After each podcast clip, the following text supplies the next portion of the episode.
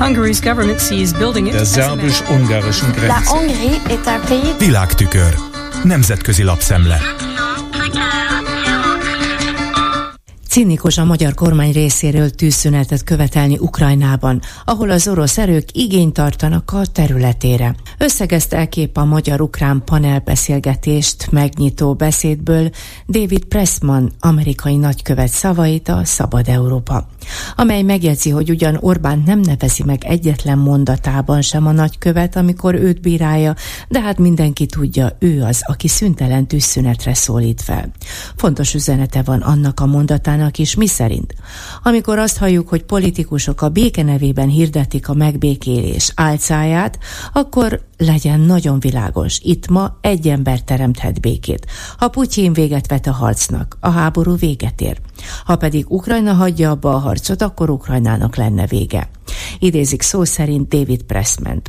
A Reuters egyébként reagálást kért erre a magyar kormánytól, de nem kapott. Lapszemlém készítésekor ellenőriztem, még Kovács Zoltán sem találta meg a maga csípős válaszát, pedig általában gyorsan szokott az ehhez hasonlókra reagálni a Twitteren. Na most mi van? Az amerikai nagykövetségen tartott panelbeszélgetés nyitóbeszédét értékelve a Reuters is megállapítja, egyre jobban mélyül a NATO szövetséges két ország között az ellentét.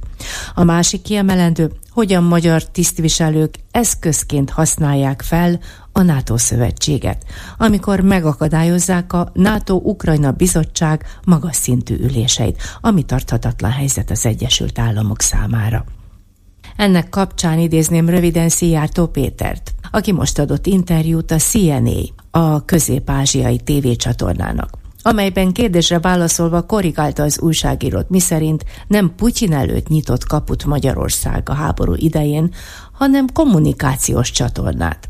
Mert valakinek közvetítenie kell nyugat és kelet között, hárította a kérdést a külügyminiszter de a béke közvetítésről csak beszél, hisz Moszkvát erről még nem sikerült meggyőznie. Azt is megkérdezték tőle, mi lenne, ha Magyarországot támadta volna meg Oroszország. Akkor nem várnák el, hogy a szövetségesek mind a NATO-ban és az Európai Unióban segítsék Magyarországot? Kikerülve a választ, Szijjártó csak annyit mondott, ja, ha tudná, hányszor támadták meg Magyarországot a magyar történelem során. A Vatikán Newsból azt az információt tudjuk meg, hogy a pápa hétvégi magyarországi látogatása tulajdonképpen a 2021-es eukarisztikus kongresszus betetőzése, vagy fordíthatnánk úgy, hogy annak megkoronázása. Legalábbis szerdai miséjén erre utalt második Ferenc, aki áldást és békességet kért a 41. apostoli útjára. Alap egyébként egy félmondattal utalt arra is, hogy a pápát útja most Európa szívéhez viszi, amikor, idézem, a háború jeges szele még mindig fúj. Imájába foglalta a menekülteket, mert helyzetük Európában humanitárius válsághoz vezetett. Az apostoli szentszék magyarországi nagykövete Edward Habsburg szerint igazi, életteli keresztény ország fogadja majd a pápát Magyarországon. Írja a vele készített interjút idézve az amerikai National Catholic Register és felhívta a figyelmet arra, hogy Orbán Viktor és Novák Katalin államfő is kálvinista tanokat hirdető reformátusok, és ők a 60 százaléknyi katolikus közösség mellett a mintegy 15 százaléknyi kisebbséget képviselik. Második Ferenc pápa nálunk fog találkozni afganisztáni, iraki, iráni, nigériai és dél-szudáni menekültekkel. Edward Habsburg ennek kapcsán nyomatékosította a lapnak. A Magyar Külügyminisztérium nagy hangsúlyt fektet évek óta a világ üldözött keresztényeinek védelmére, a Magyarország segít program keretében. Legyenek ők a közel-keleten vagy Nigériában, a világ bármely táján, például Szíriában, a Nyitott Kórházak projekt keretében. És szerinte a pápa mindezekkel tökéletesen tisztában van. A Budapestre utazása előtti napon fog találkozni a pápa Ukrajna miniszterelnökével. Majd azt követően először Orbán Viktorral ül az asztalhoz, írja a lap mert a budapesti vizit egyik fontos küldetése és témája lesz az ukrajnai béketeremtés. Habsburg külön kiemelte, hogy Európában csak ketten vannak, akik békét követelnek, ez pedig a pápa és Orbán Viktor. Az interjút a Catholic News Agency is lehozta. A Saab bejelentette, hogy Gripen leasing szerződéseinek bővítését tervezi Magyarországgal és Csehországgal, amiről meg is kezdődtek a tárgyalások, többek között a Johansson gépek leasingjéről. Írta a Flight Global, a Düsseldorfi DVV média konglomerátum lapjaként.